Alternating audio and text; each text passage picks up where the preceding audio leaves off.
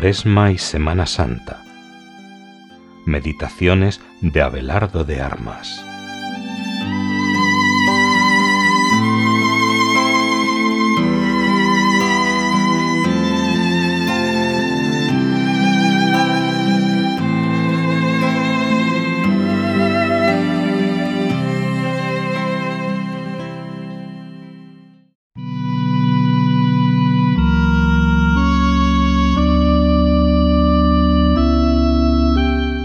De la segunda semana de Cuaresma.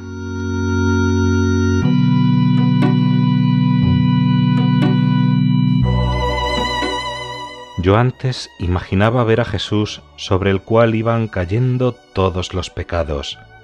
Babilonia, Nínive, Antiguo Testamento, Nuevo Testamento, momento actual, como si fuesen pasando cada una de las personas y echando sobre él todos sus pecados, como cubriéndole con un montón de fango, de cieno, de podredumbre, aceptando todo para presentarlo al Padre.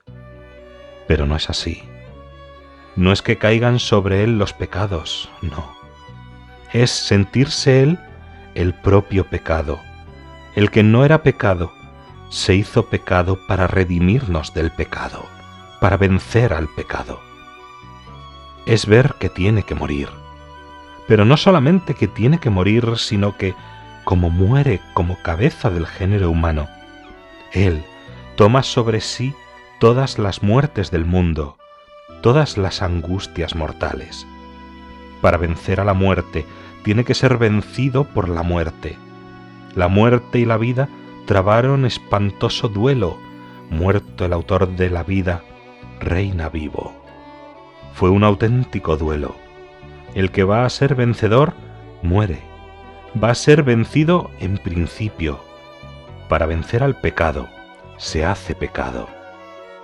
Para vencer todas las consecuencias del pecado, la primera de las cuales es la muerte, pero tras ella las enfermedades, las tristezas, los dolores, las angustias, son un anticipo de muerte. Todo eso lo ha escogido Jesús en sí. Así lo expresa Juan Pablo II en la encíclica Salvifici Doloris. Aquel que con su pasión y muerte en la cruz realiza la redención es el Hijo unigénito de Dios, Dios. Y al mismo tiempo, este Hijo de la misma naturaleza que el Padre sufre como hombre. Su sufrimiento tiene dimensiones humanas tiene también una profundidad e intensidad únicas en la historia de la humanidad, que aun siendo humanas, pueden tener también una incomparable profundidad e intensidad de sufrimiento, en cuanto que el hombre que sufre es en persona el mismo Hijo unigénito, Dios de Dios. Por lo tanto, solamente Él, el Hijo unigénito, es capaz de abarcar la medida del mal contenida en el pecado del hombre. En cada pecado y en el pecado total, según las dimensiones de la existencia histórica de la humanidad sobre la tierra. Cristo acoge toda la angustia del hombre, toda la tristeza del hombre, todo el mal, todo el sufrimiento. No hay sufrimiento humano que Él no haya asumido, tomado sobre sí. Esto nos rebasa. Dice Pablo VI, no hay cualidad humana que no haya respetado, realizado, redimido. No existe dolor humano que no haya comprendido, compartido, valorizado. No hay necesidad humana que no haya asumido y experimentado en sí mismo. Cristo, por tanto, ha compartido la muerte de cada ser humano y en esto se asemeja al Padre. Que el mayor amor no es dar la vida, el mayor amor es dar lo que más se ama. No es que muere y da la vida por mí, sino es que Él, amándome a mí en singular, con todo el amor con que ama a todos los hombres del mundo juntos, no me ha librado de la muerte yo también tengo que morir. Y entonces muere por mí, y sin embargo me entrega a mí lo que más quiero, poniendo a toda la humanidad en mí solo, para singularizar lo que más quiere. Lo entrega también a la muerte y muere conmigo para compartir mi pena.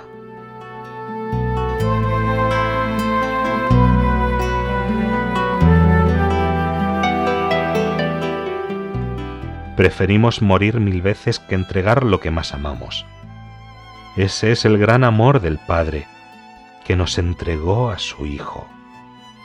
Getsemaní nos supera. No se puede comprender. Lo veremos en la eternidad. Felicidad, la mártir, contesta así al soldado que le hace ver sus quejas por los dolores del parto. Otro que vive en mí, padecerá en mí y por mí y otro mártir replica así al magistrado.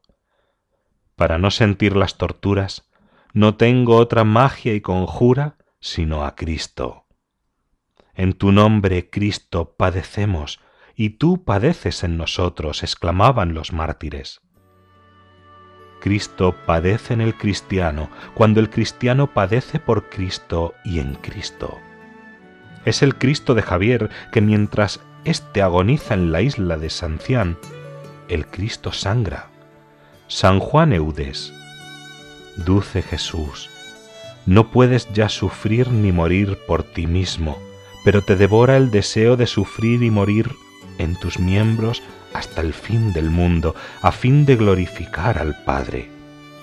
Y buscas almas en quienes satisfacer tu deseo.